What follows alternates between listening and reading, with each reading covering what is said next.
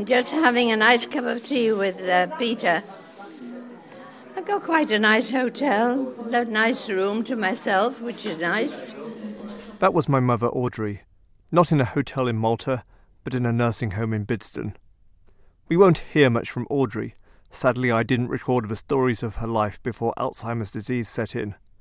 The last time I saw her, she no longer remembered my name or who I was.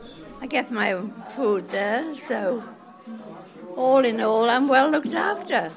A chilling statistic is that by the time we die, presuming we live to at least 65, one in three of us will have some form of dementia.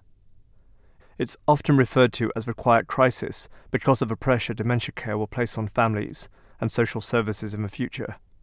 It's not cancer care that could bankrupt the National Health Service, it's the cost of caring for the large number of us who will get dementia. Graham Smith is a mental health nurse by training and leads a group of 44 allied health lecturers and researchers at Liverpool John Moores University. Society is getting older, certainly across Europe, and as people get older, then prevalence of dementia will also increase as well. Some figures state that it will treble by 2050. Alzheimer's is one form of dementia. There's no known cure or effective treatment for it. Like an oil slick, it creeps through the mind, tangling with connections of neurons in the brain that create memory. Doesn't matter how many times you try to recall it, the memory's never, not going to come back because you have a build up of plaques and the electrical signals don't go across. So it's like having a rubber cap on the end of an electrical signal or your um, remote control on your television. But if the batteries are flat, doesn't matter how many times you press that button, the signals are not going across. That was Tommy Dunn. He's 61 and was diagnosed with early onset Alzheimer's three years ago. What I learned from watching progression of Alzheimer's disease in a loved one is that it's a cruel and insidious disease that chips away at what defines us our memory. For my mum, it started with forgetting names and places. When Audrey went to Malta for the winter, she'd go to the hotel buffet for dinner, but then couldn't remember where she was sitting. Like a captain on the bridge of a ship, she'd scan the horizon of tables, hoping to find some visual cue that would trigger the memory of where to go with her dinner tray. Fortunately, her friends in the hotel would shout, Over here, Audrey, and help her out with a laugh and a kind smile. One winter, I realised her memory loss had progressed when she went to dance a foxtrot with the MC, a dance she'd won awards for. She was, after all, a gold medal ballroom dancer, and it was as if she had two left feet. Dance steps she knew by heart were suddenly unfamiliar. Her deep seated memory of them, ingrained through hours of practice, was no longer readily available. I can't imagine what it must be like to know you've a disease that can't be cured, for which there's no effective treatment, and one that will ultimately turn you into a shell of your former self. Tommy Dunn has faced that reality. My initial thought was, oh my God, my life's over. You know, I'm going to be put in a home. You know, I'll have people come and visit me every six weeks, and then it'll go to six months, and then they'll come at Christmas. But it's not all doom and gloom. People can live well with dementia if they're provided with care and support. One thing we do need to do is create more awareness about dementia. Graham Smith unfortunately, there's a, a stigma and a, a, stereotype that if you're if you've got dementia, you can't do lots of things. Obviously, as the condition progresses, it does have an impact upon a person's ability to function. But usually it can be over a long period of time. So during that period of time, person has has a life to lead, has a life to live. It's about supporting that independence. As the number of people with dementia grows, those who provide services in shops and transport will need to be educated on how they can help people with dementia maintain their independence and do the things we all take for granted. People, when they hear the word dementia and get it mixed up with the word demented, we don't lose our intelligence. We, we just have this little gap where you're looking for a word to come out. And sometimes uh, some of the words don't go in I always say, sorry, I, I, didn't quite understand. So people then shout, thinking you're deaf. But you look normal to me. It's hard to think that you actually have anything wrong with you. you just summed it up completely there because someone said to me, You don't look as if you've got dementia. And I said, Well, what does a person with dementia look like? Ordinary people can't tell just by looking at someone they've got dementia. I mean, you couldn't tell someone had a heart trouble just looking at them. You know, it just doesn't make sense to me that we should be frightening people about dementia. We should be uh, educating them about it, you know, that you can actually live well with dementia. Tommy Dunn has Alzheimer's and is an advocate for greater dementia awareness. People who have dementia are not demented. Graham Smith from Liverpool John Moores University says people want to live in the familiar surroundings of their own homes for as long as possible. Because most people, when you talk to them that have dementia or talk to the carers, they want to live at home.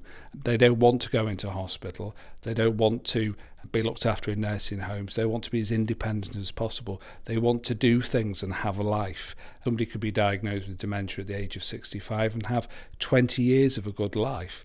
One innovative local initiative here in Liverpool that is helping people live well with dementia is the Pass on the Memories programme, run by Everton Football Club in partnership with Merseycare NHS Trust. Henry Mooney is the club's community engagement officer. The programme provides lots and lots of different initiatives, memorabilia, reminiscence sessions. We visit the football clubs, Liverpool, Everton and Tranmere Rovers. But it's not just about football. We've got a lot of genetic memorabilia, so we don't just go visiting football clubs. We're going out today, out to you know the Museum of Liverpool. There's not a lot of things, you know, for people to go, you know, particularly with a lot of the cuts now, you know, and so I think we've been able to and successful in providing an alternative which helps towards enabling people both A to stay at home and B to live a better quality of life. So it doesn't matter if you're not an Everton fan? No, not at all. We probably got more Liverpool fans here. And that, not that we try to convert them. You know, we've got a lot of Liverpool memorabilia as well. You know, um, we go to Anfield as well, so that jogs the memories. And I think a lot of the families in this city are very interlinked. You know, they've got Evertonians and, and Liverpoolians in the same family. You know, and a lot of the memories are the same. You know, when I went start coming to watch football 11. I went in the boys' pen. They did at Liverpool as well, you know, and we, we used to go back and forward every every week. You know, uh, my brother was a Liverpoolian, um, so we used to go one Saturday. Was football was played traditionally on the Saturday afternoon at three o'clock. So we'd go to Anfield one Saturday and Goodison the next. You know, it was only sixpence then to get in the boys' pen. You know, so it was a bit cheaper than it is now.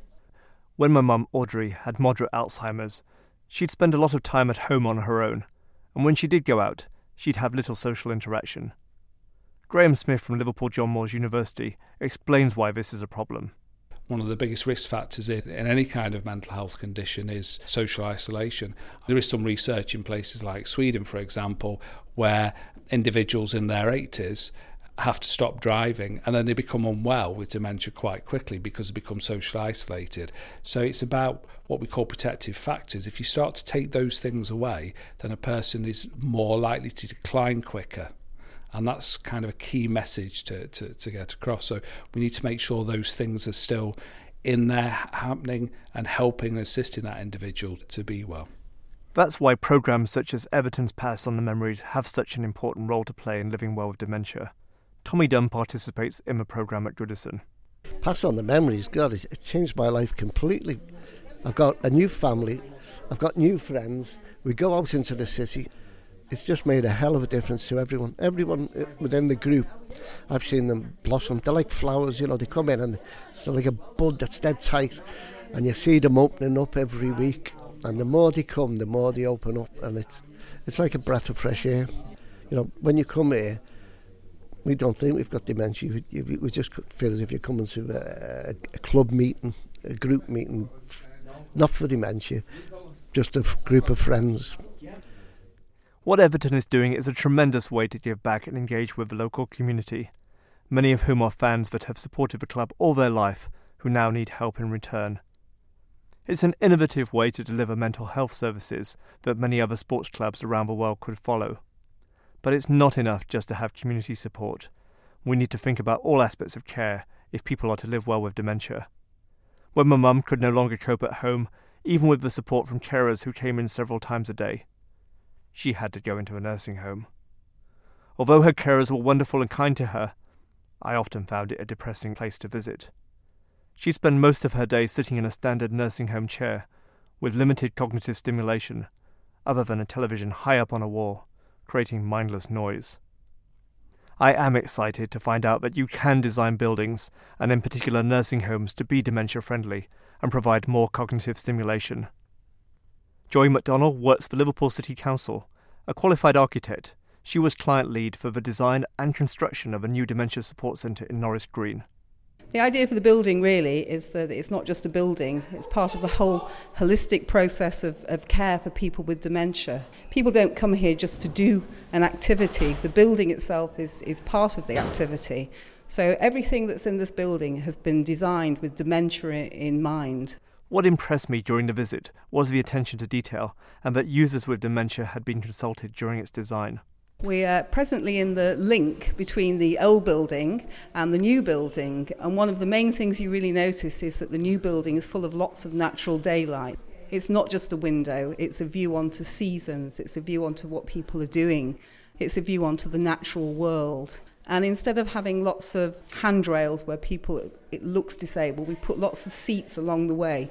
Every seat has a beautiful view, and every seat is in a, a red colour because red is a very important uh, colour with dementia. It's almost one of the last colours really to go. It's the one that we always recognise. So we've used that as a, a marker throughout the building as a wayfinding thing because the thing about dementia is if people are confused, you want to give them clarity through the building clarity of circulation so that people can always articulate where they are. So there's lots of visual pointers like red seats, views to the garden, and we've used a, a continuing theme of artwork through the corridors.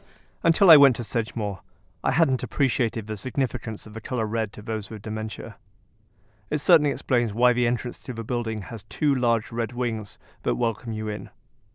What's more, colour is used throughout the building to provide visual cues that help people with dementia find their way around. Joy again. When I look at other buildings, it's all the same. You could be anywhere, but in this building, every room is different. In different rooms, there's different kinds of furniture, which again acts as a memory for people using the building. So there might be the purple chairs, the blue chairs, but each room is colour coded so that people can orientate themselves around this building either through colour or memory pointers. Another of the things that took me by surprise at Sedgemoor was the use of original artwork. It wasn't something I expected to see in a public building. So on the outside of the building, we've got plain render, we've got cedar wood, but then on the inside walls of the garden, we've engaged with Robert Dawson, who's an international artist, and all the walls on the garden are tiled, and each tile is individually painted and fired in Staffordshire. That artwork was developed with a, a group of service users and is based on the flooring in St George's Hall, so it does have a connection to Liverpool. It's there to stimulate memories of Liverpool, and it's also just there to look at and be rather beautiful. Instead of looking at a plain wall, it's an interesting wall wall. Uh, and if you actually see the tiles themselves which break up, it could also be a metaphor for dementia when sometimes things are in focus and then sometimes things break up and memory floats away.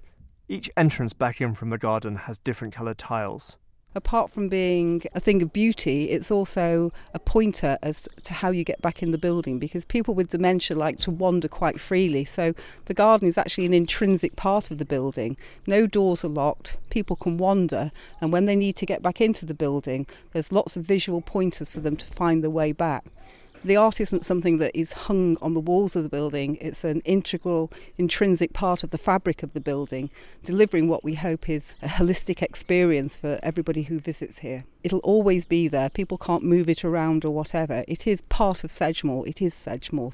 So, so what gave you the idea to focus on such level of detail? Because again, we think of council public buildings as very utilitarian. I suppose for, me personally, every building I design or think about designing, I think, would I like to go there? Would I be interested in going there? I wanted to show that for the public pound, you could get a really good quality building. It's not the amount of money you throw at a building, it's, it's the quality of the design you, you, you put into it. And I wanted a non institutionalised building, and I think we've really achieved that. So everything in this building really is, I suppose, an extension of myself. What would I like? Is it suitable for dementia? I didn't want to just meet people's standards, I wanted to exceed them within the budget that we were given to show what you can actually get for the public spend. That's my pound as a taxpayer, and I wanted that reflected in the quality of the building that uh, hopefully we've achieved here. Earlier this year, Liverpool City Council's Sedgemoor Dementia Support Centre won a well deserved National Design Award for Best Care Complex. The judges were completely bowled over by the quality we've delivered in the public sector. Out of a thousand entries, we were the only public sector building, and our competitors have spent 15 million, 12 million. We spent about total of 2 million here. Well, I think you've set the bar very high for future projects. I hope so. That was the idea, really, just to show people what you can achieve. You know, if you've got the attention to detail, good design, and also the vision. And I think it's not just for the people using this building, the service users, it's for the staff as well. Because it's not only the people who come here, you've got to inspire the staff who are delivering the service. Sedgemoor is the type of dementia care facility that I would like everyone to experience. Certainly, if Liverpool City Council can create a publicly funded building like this, for the same price as they would an oblong box design, why can't others repeat it around the country? But Sedgemoor isn't just about design, it's a building that incorporates technology. Joy McDonnell again. There's an idea that older people just sit around waiting for someone to play the piano and Mrs. Mills and roll out the barrel. Well, I'm an older person now. We're used to technology. So, to future proof our buildings, we need that technology built in. And also, if people bring younger children, they can go on Skype, they can go on the games, they can log on to the Wi Fi here. So, rather than not wanting to come, people do want to come. And I think it's all about incorporating that technology. When I was living in the United States, and my mum was in a nursing home in Bidston, I certainly would have appreciated the opportunity to Skype her and do a FaceTime video chat on a regular basis people with Alzheimer's can use technology to great effect. Tommy Dunn says Twitter gives him the opportunity to write down thoughts before they're gone. Tell us about being active on Twitter, because I wouldn't have expected someone with Alzheimer's to be on Twitter. Yeah, I mean, it was just purely by accident uh, I got into Twitter. My, my daughter uh, on, was on Twitter and Facebook and all that, and I didn't know what it was.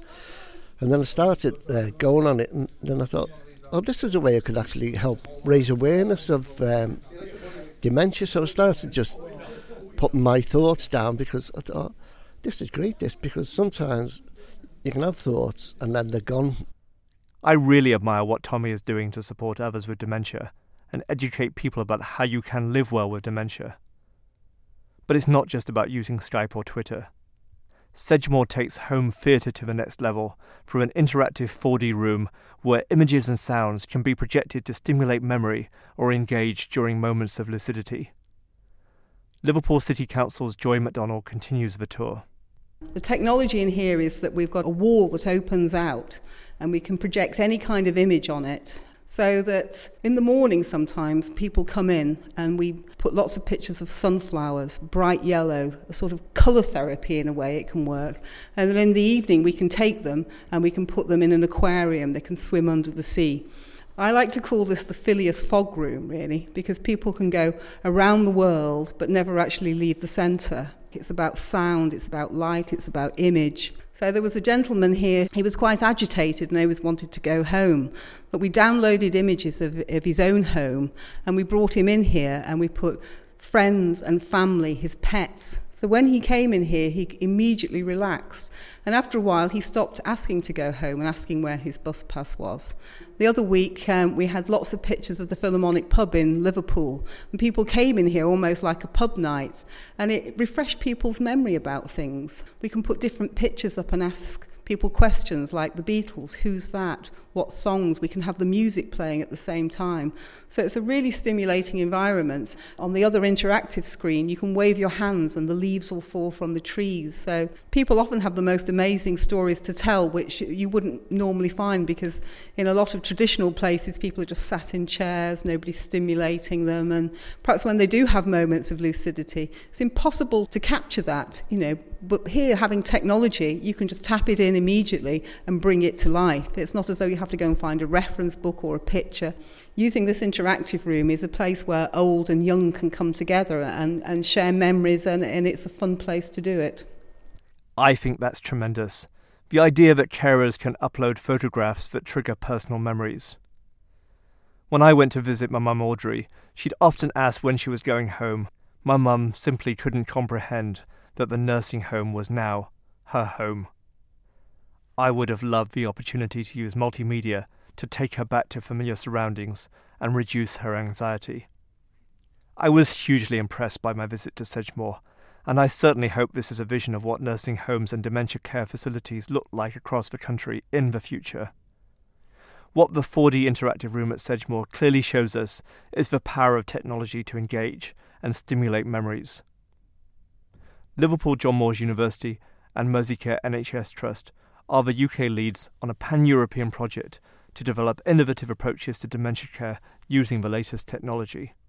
What we're doing within the project is supporting individuals with dementia to live the best life that they can, or what the government talks about, living well with dementia, and that's the focus. Graham Smith says people are already finding their own solutions. I know of people that are already starting to use smartphone technology to use GPS to help them go from the golf course, come back again, go and fetch the paper, know where they are, phone the relative to say they're safe, receive prompts from the relatives to do certain things because it's about supporting that independence. I can appreciate the benefits of technology that allows carers to better check whether meals have been eaten, for relatives to track their loved ones when they go out, and create opportunities for stimulating engagement. At Liverpool John Moores University, users help develop technology solutions to meet their own needs. The problem with technology within the area of dementia is that it doesn't meet the real needs of people with dementia and there's a lot of unmet needs as well. And it's not Graham Smith telling people living with dementia what the solution is to their challenges. It's actually facilitating people living with dementia to discover their own solutions. So we create an environment where people living with dementia, businesses, academics, policymakers, health and social care providers work together to develop those solutions that people identify in relation to living well with dementia key thing for us could be developing technology. So we're involved in the House of Memories, Reminiscence technology, and they wanted to co-create something driven by people living with dementia. So they had an opportunity to take their designs to our project, our partnership group, and from day one start to co-create an app that people living with dementia have co-created, but also can validate as well and use. Dave Burrows is CEO of the software company Damibu and helped design the app. People living with dementia lose their present memories and their early memories first before they lose their past. So they, it's almost as though the, the memory gets wiped from the present going backwards in time.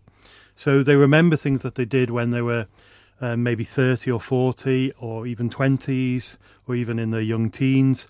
And as the um, condition progresses, that's how far back the memory goes. So, how do you use the House of Memories app?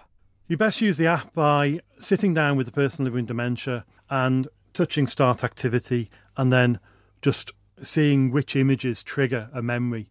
The images are all based around items in the collection of the Museum of Liverpool. So inside the app there's 130 objects and each object is supported by up to 3 images, maybe sound as well and maybe music and also video. And the sound could be clattering milk bottles, the music could be 1960s, you know, pop music. For something like a train, we went for the noise of a train on a track, the, the clack, which is extremely provocative to everybody that hears it. They're immediately sent back to a time in the childhood of sitting on a train. The House of Memories app is available as a free download. It's a good way to test whether this type of reminiscence therapy does stimulate memory in a loved one with dementia. Dave Burrows again. At the moment, you can download apps that will allow you to import your own photos and build a memory tree. Where this fits into that process is that if you come home one day and your mum says, Oh, I've got dementia, and you have heard something about reminiscence therapy and she's starting to lose her memory in the near past, then a lot of people won't suddenly think, right, let's go through all the old pictures and, and bring them out. This will allow them to download the app and test out reminiscence therapy very easily, very quickly to see if the person with dementia likes the experience and likes the activity. So this is like a bridge app that yes. allows you to road test whether the concept works. Yeah, so the House of Memories app is is more like a a bridging app between full on reminiscence therapy with your own images, collecting them from the past and from generic images of Liverpool. Producing this audio documentary has been a personal journey for me. Having experience of a loved one with Alzheimer's gave me access to facilities and people to talk to. When I went to Sedgemoor, I thought of how my mum would have loved to wander around and sit on its red benches and look out into the garden. how she could have been transported back to familiar surroundings using the 4D interactive room. She would have got on great with people like Tommy Dunn at Everton. When she lived at home, I could have imagined her sitting down in her conservatory and using the House of Memories app to stimulate memories of the time she worked in Liverpool during the Second World War. One thing I do wish I had done is recorded more of my mother's voice and the family stories and memories of her life. We should all create an oral history while we can, as who knows where the journey of life will take us. Give my best wishes to all the family and everyone who knows me. And I love you dearly and I love everyone. Bye bye, my darling. Audrey Droppert died on March the 28th. She was 89.